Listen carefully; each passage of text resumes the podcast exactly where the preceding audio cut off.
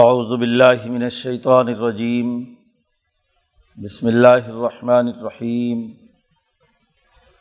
ان المسلمین والمسلمات والمؤمنین والمؤمنات والقانتین والقانتات والصادقین والصادقات والصابرین والصابرات والخاشعین والخاشعات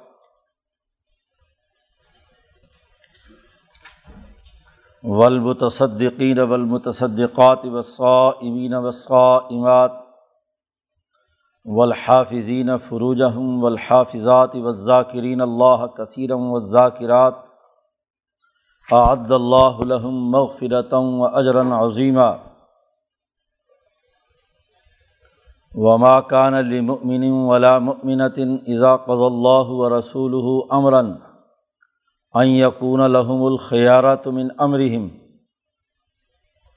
ومن یعص اللہ و رسول فقد ضل ضلالم مبینہ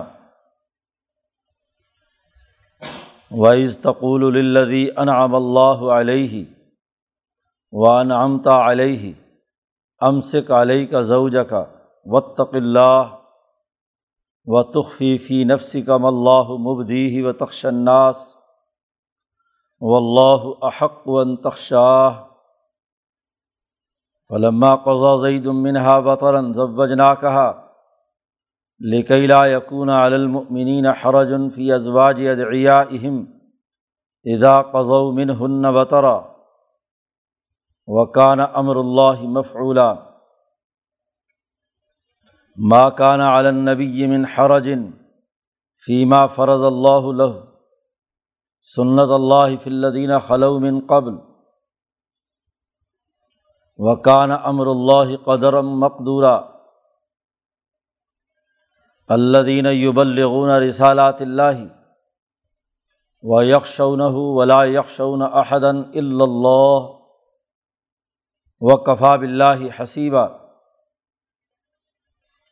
ماکان محمد الابا احدم رجالکم ولاکر رسول اللہ و خاطم النبیین وکان اللہ بک الشعین علیمہ صدق اللہ العظیم. یہ صورت الحضاب کا رقوع ہے. اس میں بھی اس صورت کے بنیادی موضوع سے متعلق بنیادی امور کی نشاندہی کی گئی ہے. صورت کا موضوع جیسا کہ شروع میں بیان کیا گیا تھا۔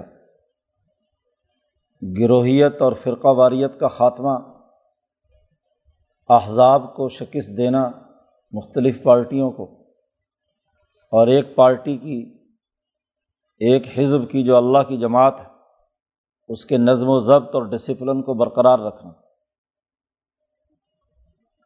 افراد کی انفرادی آرا اجتماعی نظام میں اجتماعیت کی مظہر ہونی چاہیے۔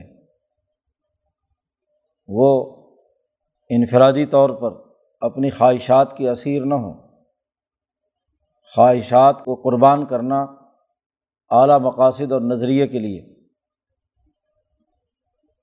گزشتہ رقوع میں ازواج متحرات نے جو انفرادی طور پر مزید خرچے پانی کا مطالبہ کیا تھا تو اس رقوع میں یہ بات واضح کر دی گئی تھی کہ ایسا کچھ نہیں ہوگا۔ نبی اکرم صلی اللہ علیہ وسلم سے جو نسبت اور تعلق حاصل ہے، تو جب حضور نے اپنے اختیار سے فقر و فاقہ قبول کیا ہوا ہے، تو تمہیں بھی یہی راستہ اختیار کرنا ہے۔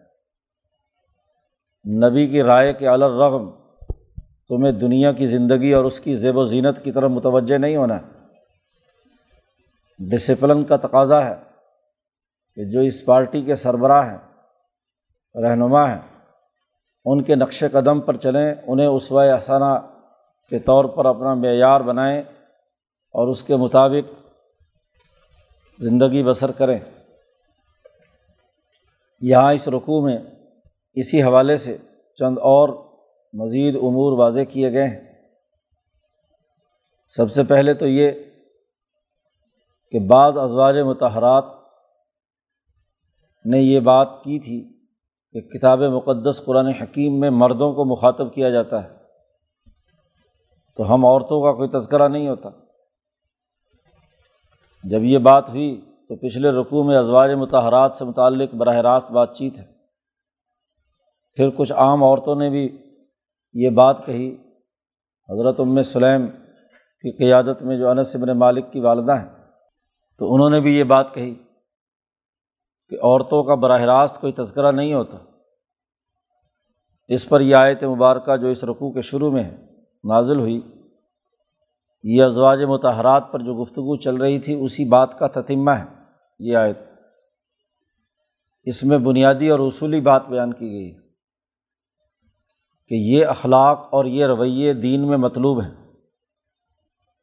ان اخلاق کے حامل کوئی مرد ہو یا عورت، ہر ایک کے لیے اللہ نے بہت اعلیٰ رزق اور بہت بڑے اجر کا معاملہ تیار کر رکھا ہے۔ اس لیے جو ان اخلاق کے حامل ہیں، پارٹی میں رہتے ہوئے ان رویوں کے حامل ہوں گے، حزب اللہ کی طاقت اور قوت کا حصہ بنیں گے، تو ان کے لیے کامیابی ہے۔ چنانچہ وہ بنیادی اخلاق اور بنیادی رویے جو ایک مسلمان اور مومن میں ہونے چاہئیں، ان کی ایک فہرست اس آیت کے اندر بیان کی گئی ہے۔ چنانچہ ارشاد فرمایا کہ ان المسلمین والمسلمات، پہلے مردوں کا ذکر ہے، مذکر کا سیگا لائے ہیں اور پھر عورتوں کا جمع مونس کا سیگا لائے ہیں۔ مسلمان مرد اور مسلمان عورتیں اسلام کا تعلق جسم کے اطاعت اور عملی طور پر ڈسپلن کو قبول کرنے سے ہے۔ فرما بردار مرد اور فرما بردار عورتیں۔ والمؤمنین والمؤمنات، مومن مرد اور مومن عورتیں۔ صرف جسم یا اللہ کے سامنے جھکا ہوا نہ ہو، ظاہری اطاعت ہی نہیں، بلکہ قلب کی تصدیق اور قلب کے اندر ایمان کا راسخ ہونا۔ یقین کی کیفیت کا پیدا ہونا۔ اسلام تو ظاہری طور پر سرنڈر کرنے کا نام ہے اور ایمان قلبی طور پر اس کی تصدیق اور اس کی حلاوت اور لذت کا نام ہے۔ تو جسمانی طور پر بھی وہ جماعت کے تمام ڈسپلن کے پاسدار ہوں۔ جو احکامات دیے جائیں وہی عمل کریں۔ اور قلبی اور دلی طور پر بھی۔ پختہ یقین اور ایمان کی حالت ہو، اللہ اور اس کے رسول کے احکامات کی پیروی کرنے کے حوالے سے۔ ولقانتین ولقانتات خوشو و خضو اختیار کرنے والے مرد اور خوشو و خضو اختیار کرنے والی عورتیں۔ ایمان اور اسلام دونوں جب ملتے ہیں اور اس کے نتیجے میں جو ذات باری تعالیٰ کے سامنے اخبات اللہ کی کیفیت پیدا ہوتی ہے خوشو و خضو کی۔ وہ قنوت یعنی عمل اور فکر اور سوچ، نظریہ دونوں ملنے کے مجموعی نتیجے سے۔ جو اخبات اللہ کی خوشو و خضو کی عجز و انکساری کی کیفیت پیدا ہوتی ہے، اس کے حاصل کرنے والے مرد اور عورتیں۔ پھر اسلام اور ایمان کے نتیجے میں اخبات کے بعد جو سب سے اعلیٰ خلق ہے، وہ سچائی ہے۔ معاشرے کا عملی نظام سچائی پر استوار ہو تو وہ ترقی کرتا ہے۔ سچائی جو ہے، وہی تمام معاملات کی بنیاد ہے۔ کیونکہ انسانی سماج افراد کے باہمی معاہدات سے عبارت معاہدہ بے ہو، معاہدہ نکاح ہو یا معاہدہ عمرانی حکمران اور عوام کے درمیان یا ملکوں اور قوموں کے درمیان بین الاقوامی معاہدات اس کی اساس سچائی پر ہے، حقائق واقعی پر ہے۔ جو بات خارج میں جیسے وقوع پذیر ہوئی، ویسے ہی بیان کیا جائے تو یہ سچائی اور صدق۔ اور جو کچھ واقعے میں جو چیز ہوئی ہے، اس کے خلاف بیان کی جائے تو وہ قزم ہے، جھوٹ ہے۔ تو اس سچی جماعت کی بڑی بنیادی خصوصیت یہ ہے کہ سچ بولنے والے مرد اور سچ بولنے والی عورتیں، تمام معاملات، معاہدات کے اندر وہ سچائی پر قائم رہیں۔ بالخصوص اللہ سے جو معاہدہ انسان نے کر لیا، مسلمان نے، تو اس معاہدے کے تقاضوں کے مطابق پوری سچائی اور دیانتداری سے عمل کرے۔ پھر جب پانچ کام ہوتے ہیں، اسلام قبول کیا جاتا ہے، ایمان اور خوشو و خضو اور صدق و دیانت پر انسانی معاشرے کو استوار کرنے کی کوشش کی جاتی ہے، تو پھر مصیبتیں آتی ہیں۔ تکلیفیں آتی ہیں۔ جو انسانی معاشرے میں شیطان صفت لوگ ہیں، وہ اپنے دجل و فریب کے ذریعے سے ایسی سچی جماعت کو تکلیف اور ایزا پہنچاتے ہیں۔ تو اگلا وصف بیان کیا و صابرین و صابرات صبر و استقامت کا مظاہرہ کرنے والے مرد اور صبر و استقامت کے ساتھ زندگی بسر کرنے والی عورتیں۔ حضرت شیخ الہند نے بڑا اچھا ترجمہ کیا محنت اور مشقت جھیلنے والے مرد اور محنت و مشقت جھیلنے والی عورتیں۔ یعنی صرف زبانی کلامی ایمان ہی نہیں جی سچائی زبان سے نہیں، بلکہ جسم سے محنت اور مشقت بھی کریں، کام کاج کریں۔ جو نظریہ بنا لیا اس کے غلبے کے لیے اپنی توانائی، اپنی طاقت اور قوت کا استعمال کریں۔ اور اس راستے راستے میں تکلیفیں آئیں تو استقامت سے ڈٹے رہیں اپنے نظریے اور فکر پر۔ تو صبر کرنے والے مرد اور صبر کرنے والی عورتیں۔ ولخاشعین ولخاشعات خوشو اختیار کرنے والے مرد اور خوشو اختیار کرنے والی عورتیں۔ اس کا تعلق سوسائٹی کے مجموعی قومی اور ملکی نظم و نسق کے ساتھ ہے۔ پہلے وہ اخبات الا قنوت اللہ کے سامنے ہے۔ اور یہ خوشو جو خواہشات کی بات کی ہے، یہ ملکی قومی نظام میں جو سربراہ ہیں، لیڈر ہے، خاص طور پر رسول اللہ صلی اللہ علیہ وسلم نے جو احکامات دیے ہیں، ان میں اس ڈسپلن کے ماتحت رہ کر کام کرنا، اس کے سامنے عز و انکساری کرنا، یہ نہیں کہ تکبر اور غرور کیا جائے، اس کو تسلیم نہ کیا جائے۔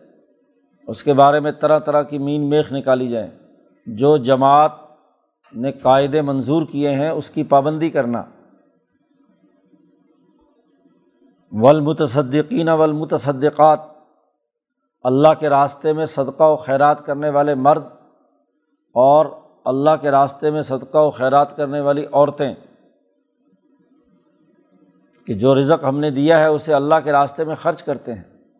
انسانی ضروریات کو پورا کرنے کے لیے مال کی ضرورت پیش آئے تو وہ مال بھی خرچ کرتے ہیں۔ اس سے پہلے جتنے بھی اخلاق اور رویے بیان کیے ہیں وہ انسان کے جسم کی محنت اور اس کے ذہن و فکر کی اجلا پن ہونے کی علامت اور یہاں اب مالی ذمہ داریاں بھی ان پر عائد ہیں کہ وہ انسانیت کی خدمت کے لیے اپنا کمایا ہوا مال صدقہ اور خیرات کریں۔ تو مرد بھی اور عورتیں بھی۔ اب انسان کے اوپر حیوانیت اور اس حیوانیت کے زیر اثر شیطانی اثرات غالب آ جاتے ہیں۔ اس کا مقابلہ کرنے کے لیے، ریاضت کے لیے جو طریقۂ کار دین نے اختیار کیا ہے، وہ روزے کا ہے۔ شہوات کو کنٹرول کرنے، حیوانی تقاضوں کو ڈسپلن میں لانے اور وہ بھی صرف اور صرف اللہ کی رضا کے لیے تو وہ روزہ ہے۔ تو روزہ رکھنے والے مرد اور روزہ رکھنے والی عورتیں۔ روزے سے شہوات کنٹرول ہوتی ہیں۔ تو اس لیے اگلی بات، روزے کے رویے کے بعد کہا، روزے کے عمل کے بعد کہا بلحافظین فروج ہوں اپنی شرم گاہوں کی حفاظت کرنے والے مرد، اور ولحافظاتی اور اپنی شرم گاہوں کی حفاظت کرنے والی عورتیں، تاکہ حیوانی اور جنسی خواہشات وہ حدود کے دائرے سے باہر نہ ہوں۔ جو شریعت نے طریقۂ کار متعین کیا ہے نکاح کا، اس دائرے کے اندر رہیں۔ تو اگلا رویہ اس جماعت کا کہ وہ شہوات پرست نہیں ہوتے، اپنے آپ کو کنٹرول میں رکھتے ہیں، اپنی حفاظت کرتے ہیں۔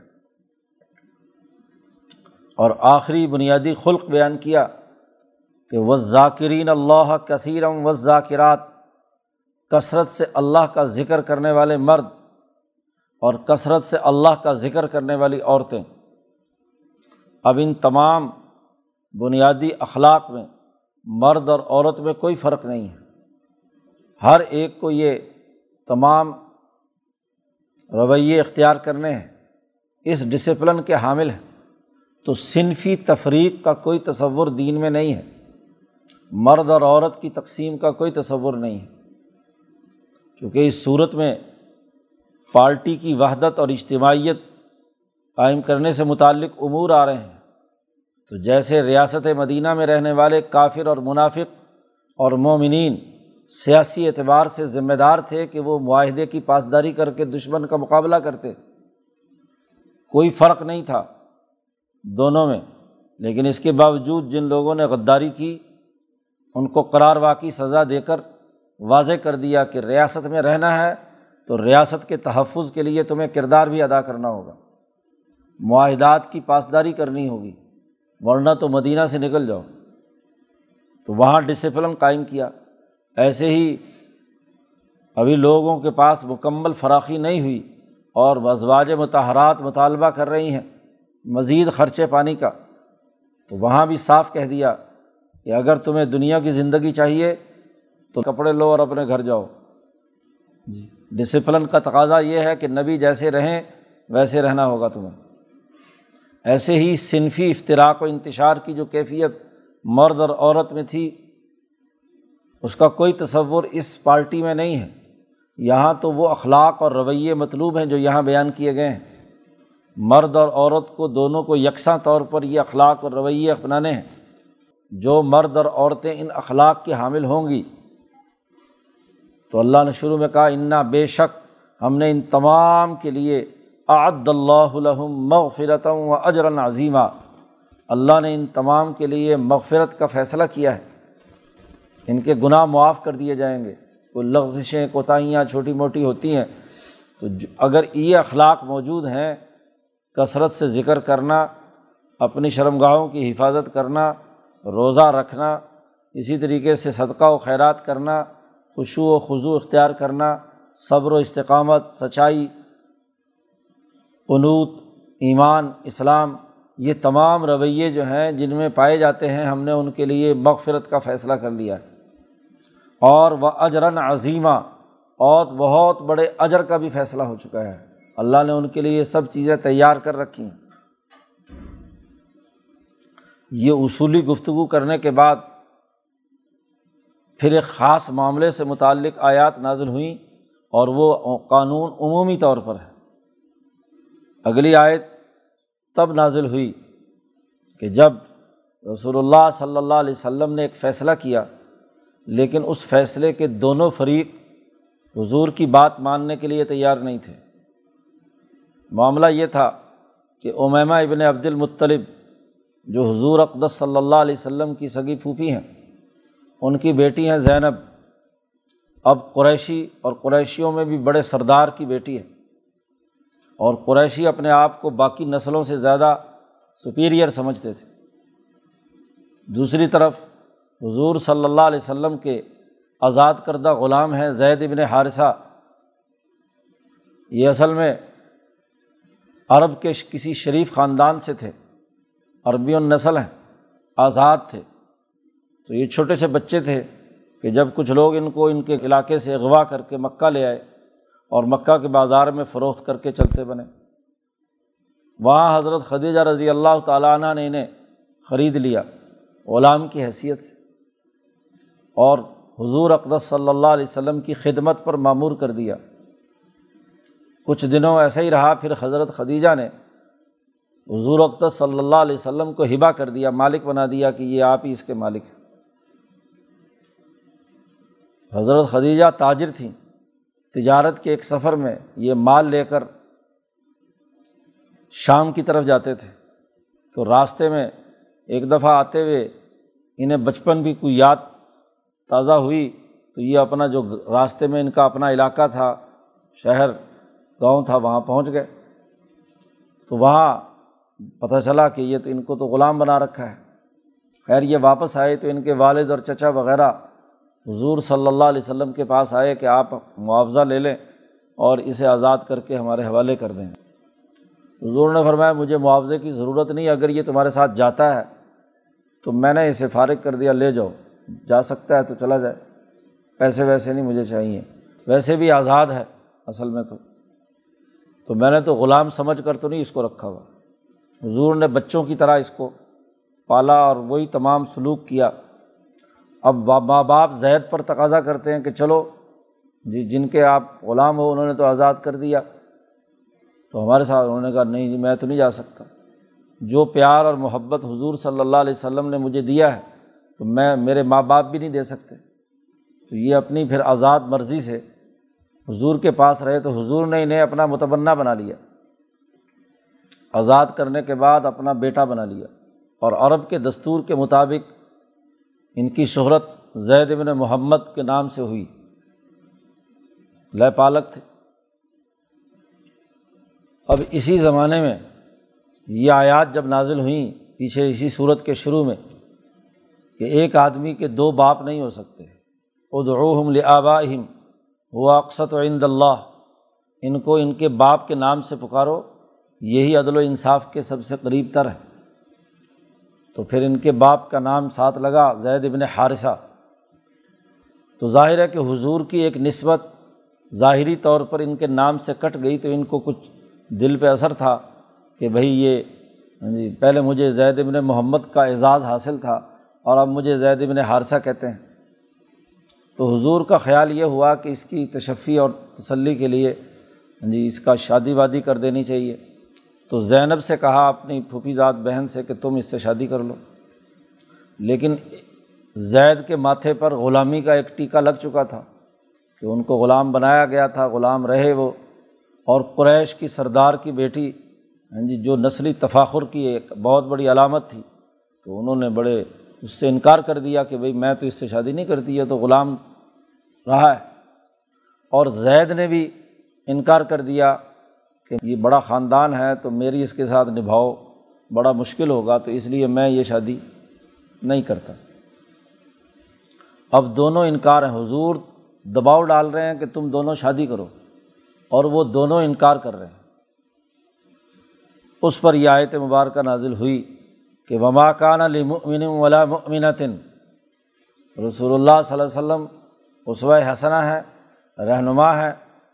تو یہاں افراد کے انفرادی اختیارات سلب کر لیے گئے۔ کہا، کسی مسلمان مرد اور کسی مسلمان عورت کے لیے یہ قطعی جائز نہیں ہے کہ جب اللہ اور اس کا رسول کسی کام کا فیصلہ کر لیں قض اللہ و رسول امراً، اللہ اور اس کا رسول کوئی قضا جاری کر دے، جو حکم جاری کر دے، پارٹی کا سربراہ جو احکامات دے دے، تو کسی مسلمان مرد اور مسلمان عورت کے لیے یہ جائز نہیں ہے کہ این یقون الحم الخیارات من امرحم کہ وہ اپنے معاملات میں اپنا ذاتی اختیار استعمال کریں۔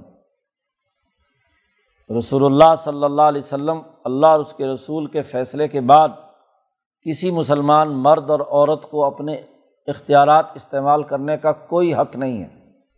یقون الحم الخیارات من امرحم ان کے اختیارات سلب ہو گئے کیونکہ وہ ایک پارٹی کا حصہ ہیں۔ ایک جماعت کا حصہ ہیں رسول اللہ اس کے سربراہ ہیں۔ تو رسول اللہ صلی اللہ علیہ وسلم نے جو حکم دیا ہے، اس حکم میں کوئی مرد اور عورت اپنی ذاتی رائے کا دخل نہیں دے سکتے۔ اور پھر اسی پر بس نہیں کیا، بلکہ فرمایا ومیا اللہ و رسول جو اپنے اختیارات استعمال کر کے اللہ اور اس کے رسول کی نافرمانی کرے گا، تو فقط ضلع ضلالم مبینہ تو وہ واضح گمراہی میں ہے۔ اس نے ڈسپلن توڑا۔ اس نے پارٹی کی اجتماعیت کو توڑا۔ اس نے حضور صلی اللہ علیہ وسلم کو اپنا حسوہ حسنہ اور معیار نہیں بنایا۔ جب یہ آیت مبارکہ نازل ہوئی تو زینب نے بھی سرنڈر کر دیا کہ ٹھیک ہے، میں تیار ہوں۔ اور زید نے بھی کہا کہ ٹھیک ہے، شادی ہو جائے۔ اب زینب کی شادی حضرت زید سے ہو گئی۔ اللہ کے اس فیصلے کی بنیاد پر۔ اصل میں تو اس کے پیچھے اور بات کار فرما تھی۔ اس لیے یہ دونوں کی رضامندی کے بغیر یہ شادی اللہ نے فیصلہ کیا اور شادی ہوئی۔ لیکن جیسا کہ اندازہ تھا کہ معاملات جو ہیں ان کے زیادہ دن اچھے نہیں گزرے۔ اب بیوی زیادہ طاقتور خاندان سے ہو، اس کے رویے، اس کے ہاں جی پرورش کا انداز اور اسلوب اور ہو۔ اور ایک طرف غلام اور غلام یعنی پستی کی حالت سی ہو، تو مرد جو ہے وہ اپنی غیرت کی بنیاد پر اس بات کو قبول نہیں کرتا اور عورت اپنی غیرت کی بنیاد پر اس کو وہ رسپیکٹ نہیں دیتی کہ جو کیا ہے، اس کے شوہر کا حق ہے۔ تو کچھ ہی دنوں بعد کیا ہے، اختلافات شروع ہو گئے۔ زید آ کر حضور کے سامنے حضرت زینب کی شکایت لگاتے ہیں کہ جی ایسی ہے، ویسی ہے، یہ ہے، وہ ہے، یہ رویے۔ میاں بیوی میں جیسے کھٹ پٹ ہوتی رہتی۔ اور زینب علیحدہ سے حضور صلی اللہ علیہ وسلم کے سامنے کیا ہے؟ شوہر کی شکایت لگائے۔ تو یہ کھٹ پٹ چلتی رہی۔ اس پر یہ اگلی آیات نازل ہوئی ہیں۔ اب حضور صلی اللہ علیہ وسلم اس حوالے سے سوچ و بچار میں ہے کہ ایک تو میں نے زینب پر تقاضا اور دباؤ ڈال کر یہ شادی کرائی۔ اب اگر دوبارہ زید جو ہے اس کو طلاق دے، تو یہ ایک بڑا مسئلہ بنے گا۔ پہلے یہ دونوں راضی نہیں تھے، اب میں نے ان کو دباؤ ڈال کر شادی کروائی، اب شادی چل نہیں رہی۔ تو خدا نہ خواستہ ان کے درمیان طلاق ہو گئی۔ تو پھر اب زینب کے دل جوئی کے لیے کیا کوئی نہ کوئی ایسا اقدام کرنا پڑے گا کہ جو معاملات جو ہیں وہ درست راستے پر آ جائیں۔ تو حضور نے جو صورت حال کا جائزہ لیا کہ بہت زیادہ زید شکایات کر رہے ہیں اور معاملہ یہ کہ کہیں ٹوٹنے کے قریب نہ ہو، تو حضور کے ذہن میں آیا کہ اب زینب کو اس کے علاوہ اور کوئی راستہ نہیں ہوگا کہ اگر زید نے طلاق دی تو مجھے خود شادی کرنی پڑے گی۔ کیونکہ کوئی اور آدمی جو ہے اس سے شادی کر کے اس کی عزت اور اس کو جو تکلیف پہنچی ہے زینب کو، وہ کیا ہے؟ دور نہیں ہو سکتی۔ اب یہ حضور کے دل میں یہ بات تھی لیکن زبان پر نہیں لا رہے تھے اور زید کو بار بار سمجھا رہے تھے کہ بھائی رشتے کو نبھانا چاہیے، یہ معاملات چلتے رہتے ہیں تو کوئی نہیں۔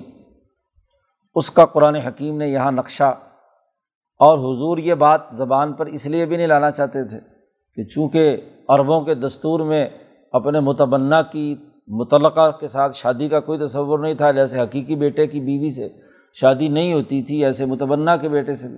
تو لوگ کیا کہیں گے کہ جی جو متبنہ کی بیوی تھی، اس سے انہوں نے خود شادی کر لی۔ یہ خیال حضور صلی اللہ علیہ وسلم کے ذہن میں آتا تھا کہ اگر مجھے شادی کرنی پڑی، زینب اس سے کم پر اب راضی نہیں ہوگی۔ کہ میں نے دباؤ ڈال کر ایک ایسی جگہ شادی کروائی کہ جہاں ان کی شادی چل نہیں سکی۔ تو یہ مجھے شادی کرنی پڑے گی، ادھر سے پھر لوگ باتیں بنائیں گے۔ پہلے ہی منافقین اور کافرین بہت زیادہ ادھر ادھر کے حضور کے خلاف پراپگنڈا کرتے ہیں۔ تو اب یہ ایک نیا پراپگنڈا کا موقع مل جائے گا کہ جناب یہ اپنے بیٹے کی بیوی سے شادی کر بیٹھے۔ تو یہ حضور کے ذہن میں یہ خیال بھی تھا اور لوگوں کے با حوالے سے یہ ڈر بھی تھا۔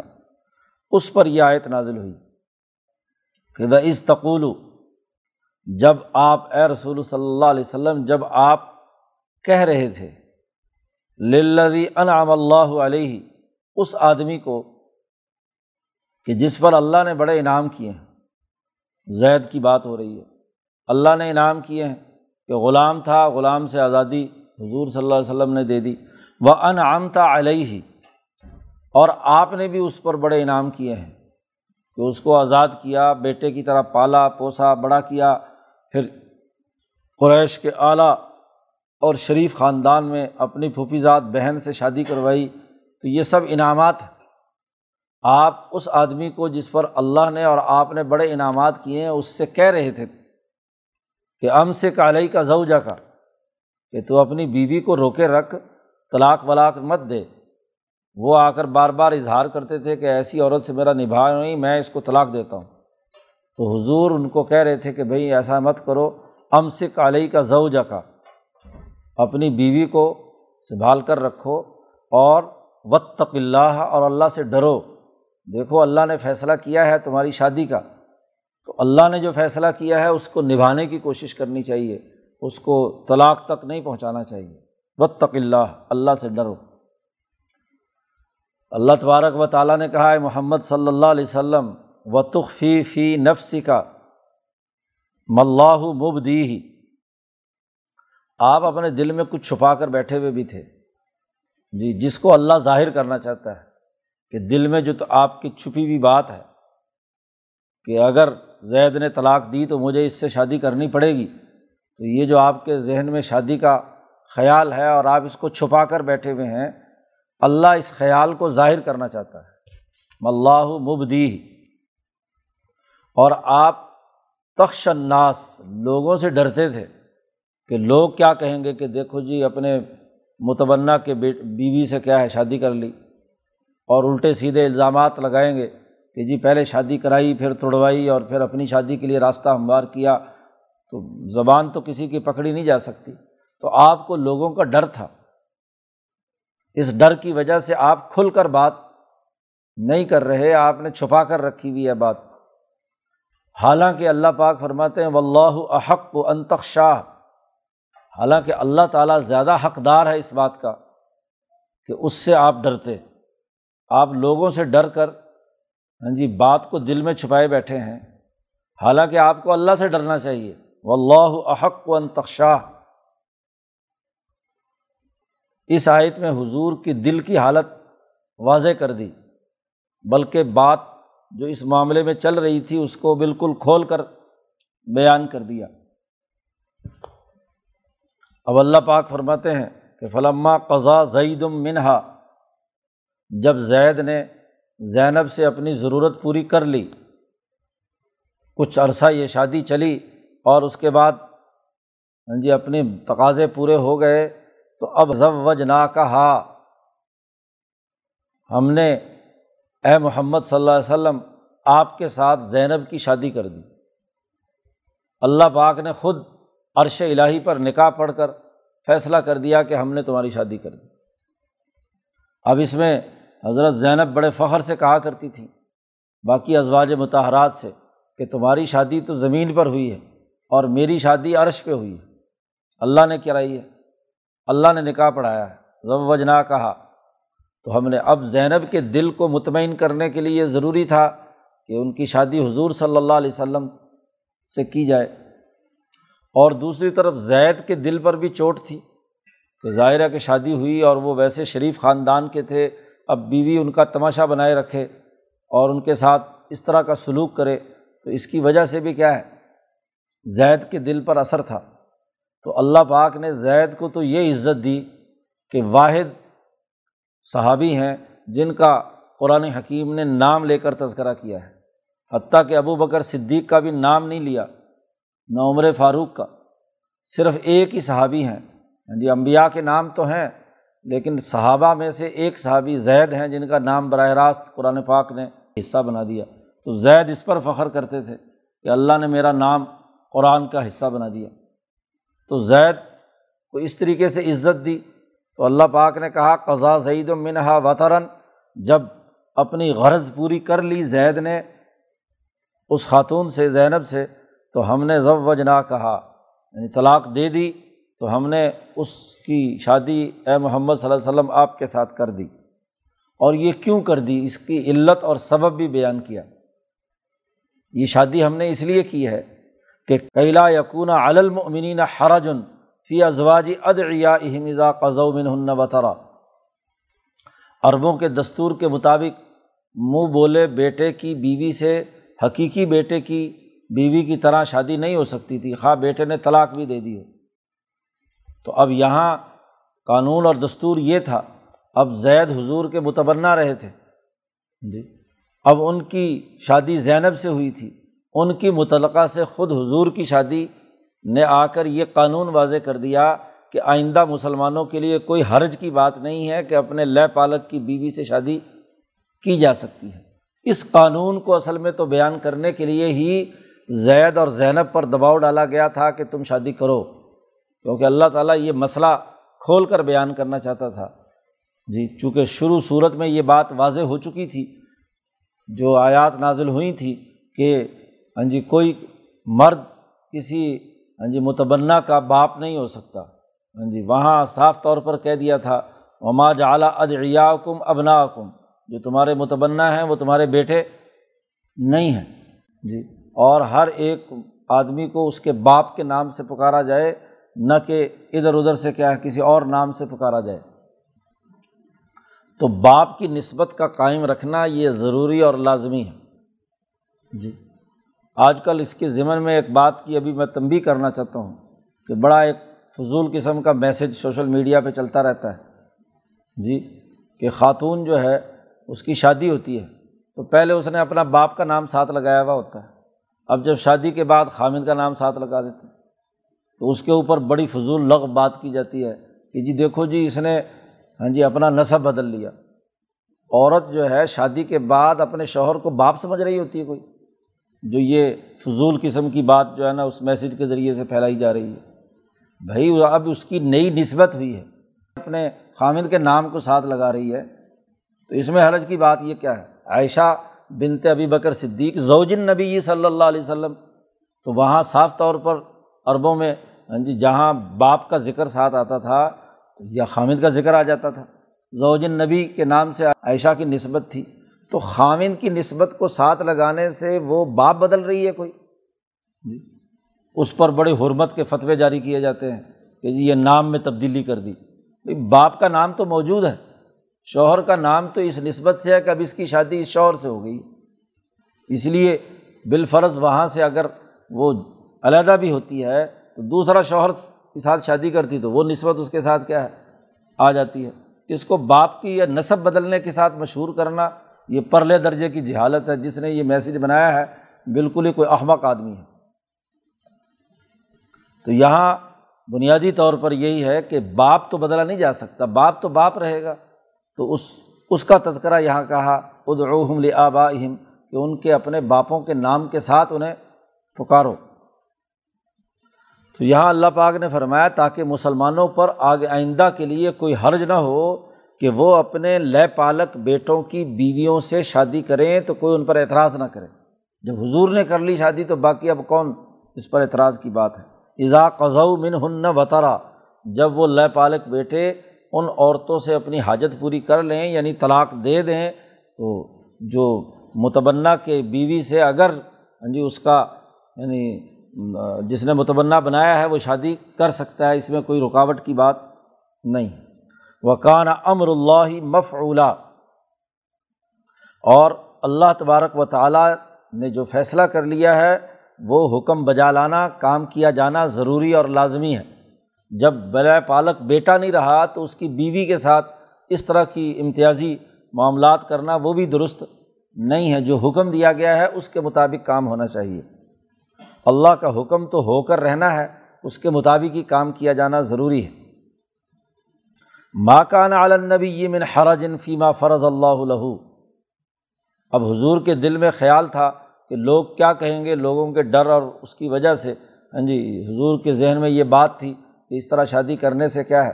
کوئی مسائل کھڑے ہوں گے۔ تو اللہ پاک نے فرمایا، نبی پر اس بات کا کوئی حرج نہیں ہے کہ جو اللہ نے ان پر فریضہ عائد کیا ہے کہ یہ کام کرنا ہے۔ تو چونکہ اس قانون کو توڑنے کے لیے حضور کی شادی زینب سے کرانا ضروری تھا تو اللہ نے یہ فرض قرار دیا تھا۔ تو نبی پر اس سے کیا حرج کی بات ہے کہ لوگ باتیں بنائیں؟ تو لوگوں کو باتیں بنانے کی اجازت نہیں ہے۔ نبی نے فریضہ ادا کیا ہے۔ نبی کسی خواہش یا کسی لذت کے تقاضے کے تناظر میں تو یہ بات نہیں سوچ رہے تھے کہ میری شادی زینب سے ہو جائے۔ تو وہ تو اللہ کی طرف سے عائد فریضے کو ادا کرنے کے لیے کام کر رہے ہیں۔ اس پر حرج جو ہے کسی قسم کا جی وہ نبی پر نہیں ہے۔ سنت اللہ فلدینہ خلو بن قبل۔ یہ اللہ کا طریقۂ کار اور اللہ کی سنت رہی ہے اس سے پہلے بھی کہ نبی پر جو کام فریضے کے طور پر عائد کر دیا، تو چاہے لوگ کتنی باتیں کریں، کتنے اس پر تانہ زنی کریں، تو امبیا نے اپنے طے شدہ اور مقرر فرائض کو صحیح طریقے سے سر انجام دیا ہے۔ وکان امر اللہ قدر مقدورہ اور اللہ کا معاملہ جو ہے وہ مقرر کردہ ہے۔ اور جو اللہ کی طرف سے مقرر کردہ معاملہ ہو، وہ ہو کر رہتا ہے۔ ہاں جی کوئی نبی بھی اس کی خلاف ورزی نہیں کرتا۔ اس لیے اس ڈسپلن کو برقرار رکھنا ضروری ہے۔ اب آپ یہاں دیکھیے کہ یہاں پہلے تو ان دونوں میاں بیوی زید اور زینب کے حوالے سے ان کے اختیارات سلب کر کے ڈسپلن کے مطابق شادی کرائی۔ اور پھر جب وہاں معاملات نہیں نبھے تو اگر طلاق ہو گئی تو پھر اگلا حکم یعنی نبی بھی اپنی ذاتی خواہش اور رائے کے مطابق فیصلہ نہیں کر سکتے اللہ کے حفریضے اور اللہ کے حکم کے مقابلے میں۔ جیسے کسی مومن مرد اور عورت کے لیے یہ ہے کہ وہ اپنے اختیارات استعمال نہیں کر سکتی، تو حضور جو اس خوف اور ڈر کی وجہ سے زینب سے شادی نہیں کر رہے تھے، ایک جھجک سی موجود تھی، تو وہاں اللہ نے حکم دے کر کہا کہ ضب وجنا کا ہم نے تیری شادی کر دی۔ جی تو اللہ کے حکم کے مقابلے میں نبی کو بھی اپنے اختیارات استعمال کرنے کا حق نہیں ہے۔ وہ بھی اللہ کے حکم کی پابندی کریں گے۔ تو اور نبی پر کوئی حرج نہیں ہے کہ اللہ کے فریضے کو ادا کرتے ہوئے کوئی کام کر رہے ہوں تو کوئی جو ان پر کسی قسم کی بات کی جائے۔ بنیادی گفتگو جو قرآن نے کی ہے وہ اتنی ہی ہے۔ یہاں جو مفسرین نے ادھر ادھر کی لن ترانیاں کی ہیں، پتہ نہیں کیا کیا باتیں ہاں جی کس سے کہانیاں اور معاملات شروع کیے ہیں۔ تو ان کی طرف توجہ دینے کی ضرورت نہیں ہے کہ کچھ سے کچھ کہانیاں زینب کی اور حضور اور زید اور ان کے معاملات کے سلسلے میں لوگوں کو باتیں بنانے کا چونکہ شوق ہوتا ہے تو ادھر ادھر کے پراپگنڈے اور پھر کچھ مفسرین نے انہیں تفسیر میں داخل کر کے عجیب سا رنگ دیا ہے۔ تو اس کی فضول لغ باتیں ہیں۔ اصل بنیادی حقیقت وہی ہے جو متن قرآن میں، قرآن نے خود کیا ہے، مسئلے کے طور پر بیان کر دی۔ اللہ دینہ یبلغون رسالات اللہ وہ امبیا علیہم السلام جو اللہ کی رسالت کی تبلیغ اور اس کا پیغام لوگوں کو پہنچاتے ہیں وہ یکشون ہو اور صرف اسی سے ڈرتے ہیں، اور ولا یکشون احدن اللہ وہ کسی سے نہیں ڈرتے سوائے اللہ کے۔ اس لیے یہ جو خشیت کا یا خوف جو لوگوں کے حوالے سے آپ کے ذہن میں ہے، اس کے کرنے میں آپ پر کوئی حرج نہیں ہے۔ یہ گزشتہ انبیاء کا بھی یہ فریضہ رہا ہے کہ وہ کسی سے نہ ڈریں، صرف اللہ سے ڈریں۔ حق اور سچ بات کھل کر بیان کریں۔ وکفا بلّہ حسیبہ اور اللہ پاک بہت ہی کفایت کرنے والا ہے۔ ہاں جی اس سے بڑھ کر اللہ کی طاقت اور قوت کے مقابلے میں دوسرے لوگ کیا حیثیت رکھتے ہیں؟ لوگ باتیں بناتے ہیں تو بنائیں اپنے گھر رہیں، لیکن اللہ کے حکم اور فریضے کو ادا کرنا نبی اور تمام جماعت کی ذمہ داری۔ کیونکہ یہ بہت زیادہ راسخ تھا۔ ہاں جی وہاں اس حجاز کے علاقے میں کہ لے پالک جو ہے اس کی بیوی سے شادی نہیں ہو سکتی، وہ ہاں جی کسی نہ کسی طریقے سے کیا ہے، اس کے ساتھ نسبت جوڑ کر پرانے فرسودہ جاہلانہ خیالات تھے۔ تو یہاں یہ بات بھی واضح کر دی کہ ماں کانا محمد العبا احدم مر رجالکم۔ محمد مصطفیٰ صلی اللہ علیہ وسلم تم مردوں میں سے کسی کے نصبی اور حقیقی باپ نہیں ہے مردوں کا لفظ کہا، رجال کا ہے۔ رجا راجل وہ ہوتا ہے جو بالغ ہو کر بڑی عمر کا ہو۔ تو تم مردوں میں سے جو اس وقت موجود ہیں، کسی کے بھی حضور باپ نہیں ہیں۔ ہاں حضور کے ہاں جی نرینہ اولاد ہوئی ہے قاسم بن محمد، تو بچپن میں ہی کچھ عرصے بعد فوت ہو گئے۔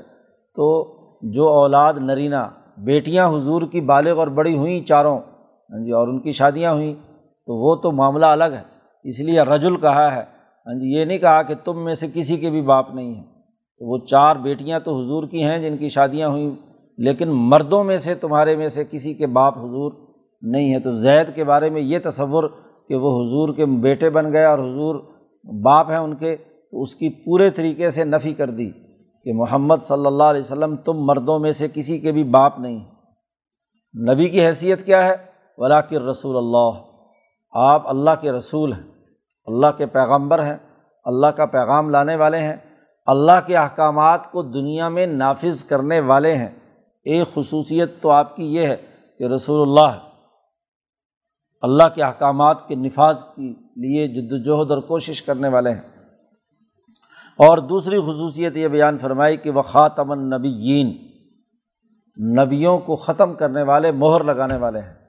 نبیوں کا معاملہ ہاں جی نبوت کا جو ہاں جی سلسلہ چل رہا تھا، اس کا جب اختتام ہوا تو جب بھی کسی شعبے کا اور کسی تحریر کا اختتام ہوتا ہے تو آخر میں کیا ہے، مہر لگائی جاتی ہے کہ اس مہر کے بعد اب آئندہ کوئی بھی نبی اس فہرست میں اس کے علاوہ داخل نہیں ہے۔ تو نبیوں کے مہر لگانے والے ہیں، قصر نبوت مکمل ہو گیا۔ حضور صلی اللہ علیہ وسلم نے فرمایا کہ نبوت کا ایک بہت شاندار عمدہ محل ہے۔ اور امبیا علیہم السلام نے اپنی اپنی ذمہ داریاں پوری کر کے اس محل کو کیا ہے؟ مکمل طور پر بنایا۔ ایک اینٹ کی کمی تھی اور وہ اینٹ میں ہوں۔ میں نے آ کر وہ قصر نبوت مکمل کر دیا۔ اور جب کوئی چیز مکمل ہو جائے تو اس میں سے کوئی چیز نہ کم کی جا سکتی ہے اور نہ اس پر کسی بھی قسم کا کوئی اضافہ کیا جا سکتا ہے۔ اس لیے مسئلہ ختم نبوت بالکل واضح ہے۔ خود حضور نے فرمایا، انا خاتم النبی علا نبی آبادی میرے بعد کوئی نبی نہیں آئے گا، میں نبوت کے معاملے کو، اس قصر کو مکمل کرنے والا ہوں۔ تو ختم نبوت کا بنیادی عقیدہ وہ اسی آیت سے ثابت ہے کہ رسول اللہ بھی ہیں اور خاتم النبیین بھی ہیں۔ جو آدمی اس آیت کا انکار کرتا ہے، وہ دراصل کافر ہے۔ یا حضور کے بعد کسی بھی طرح کی نبوت کا کوئی بھی ڈھکوسلا چلانا چاہتا ہے ذلی، بروزی، فلانا، ڈھمکانا طرح طرح کی لایانی لغویات، تو اس کا کوئی تعلق نہیں ہے، وہ نبوت کا کوئی معاملہ نہیں ہے۔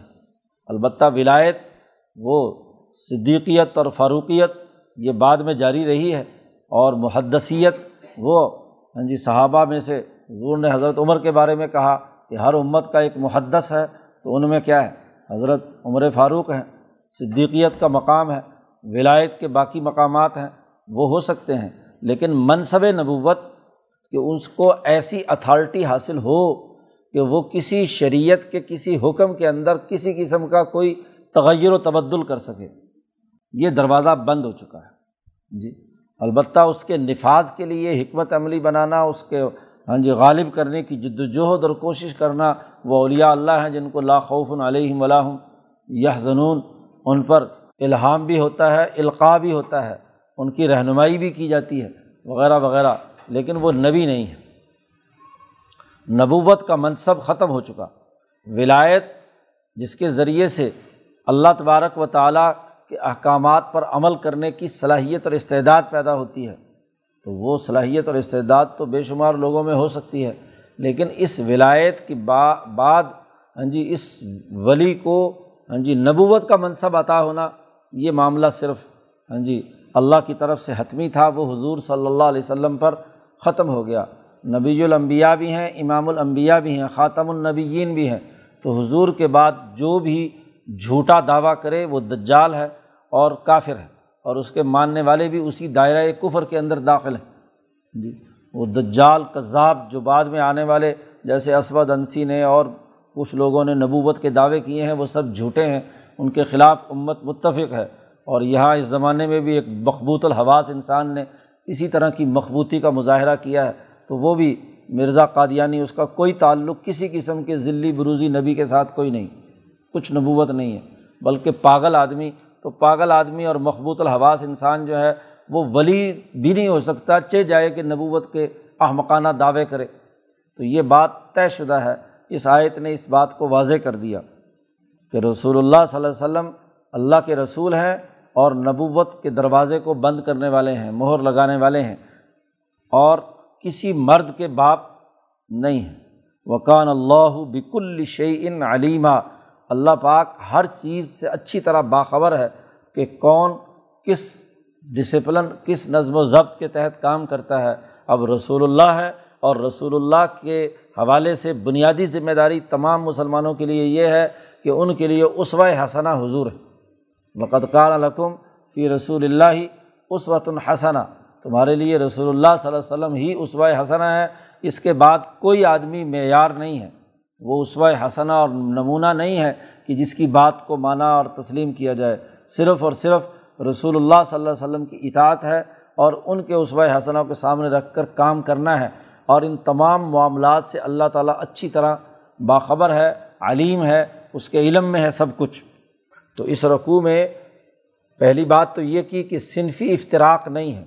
مسلمان مرد ہو یا مسلمان عورت، تمام کو یہ اخلاق اپنانے ہیں جو یہاں اس آیت کے اندر تفصیل سے بیان کیے گئے ہیں۔ اسی طرح مومن اور مومنہ کوئی بھی ہو، اللہ کی طرف سے جو حکم آ جائے تو ان میں سے کسی کو اس کی خلاف ورزی کی اجازت نہیں ہے۔ یہاں تک کہ یہ شادی جیسے نازک معاملے میں بھی ان کو اپنے اختیارات استعمال کرنے کا حق نہیں ہے۔ اور اللہ کے حکم کے مقابلے میں نبی کو بھی بات چھپانے اور اس حوالے سے ہاں جی جو تھوڑی سی دل کے اندر موجود تھا کہ لوگ جو ہے کیا کہیں گے، تو اس طرح کی خشیت ناس کا جو معاملہ ہے، یہ بھی نہیں ہونا چاہیے، بلکہ وہ اس ڈسپلن کی پاسداری کرنی چاہیے۔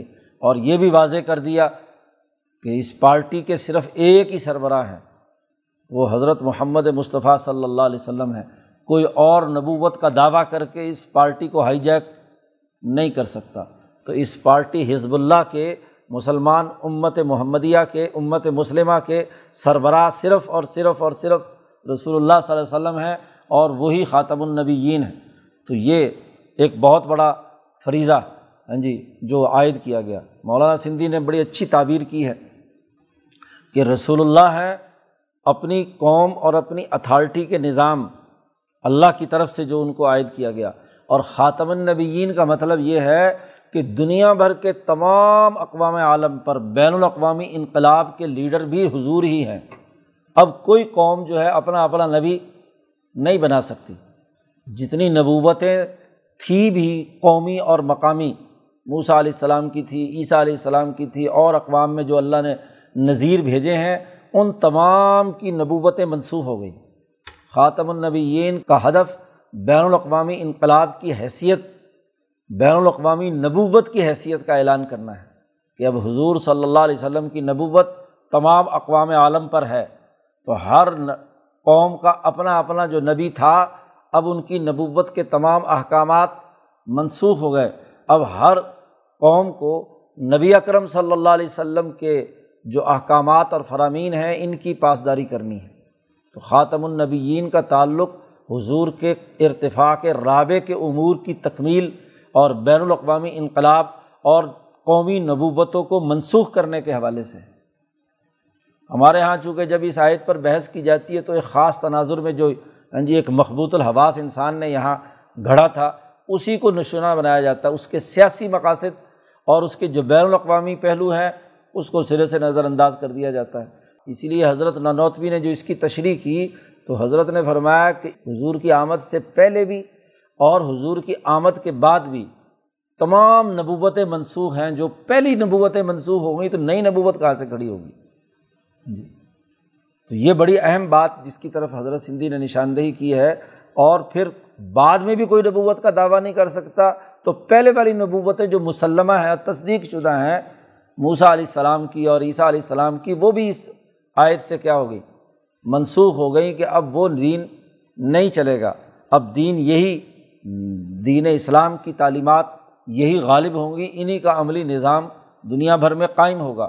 تو بین الاقوامی انقلاب کے لیے ضروری تھا کہ اس بات کا اعلان کیا جائے کہ محمد صلی اللہ علیہ وسلم وہ تمام نبوتوں کو منسوخ کرنے والے ہیں اور اللہ کے رسول بین الاقوامی سطح پر تمام اقوام عالم کے لیے تو یہ وضاحت یہاں پر کر کے ڈسپلن جو نظم و ضبط ہے، بین الاقوامی سطح پر کل انسانیت کے لیے اس کے امور اس صورت میں واضح کر دیے گئے۔ اور جب یہ بات طے ہو گئی تو اب اس جماعت کو کیا کیا اقدامات مزید کرنے ہیں، وہ اس کی تفصیلات مزید اگلے رقوع میں آ رہی ہیں۔ اللہ تعالیٰ قرآن حکیم کو سمجھنے اور اس پر عمل کرنے کی توفیق عطا فرمائے۔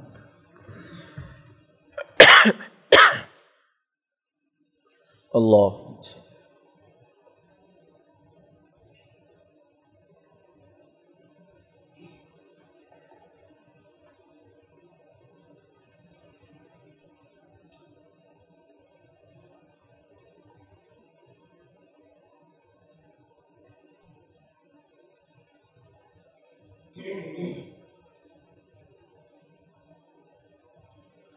اجمعین.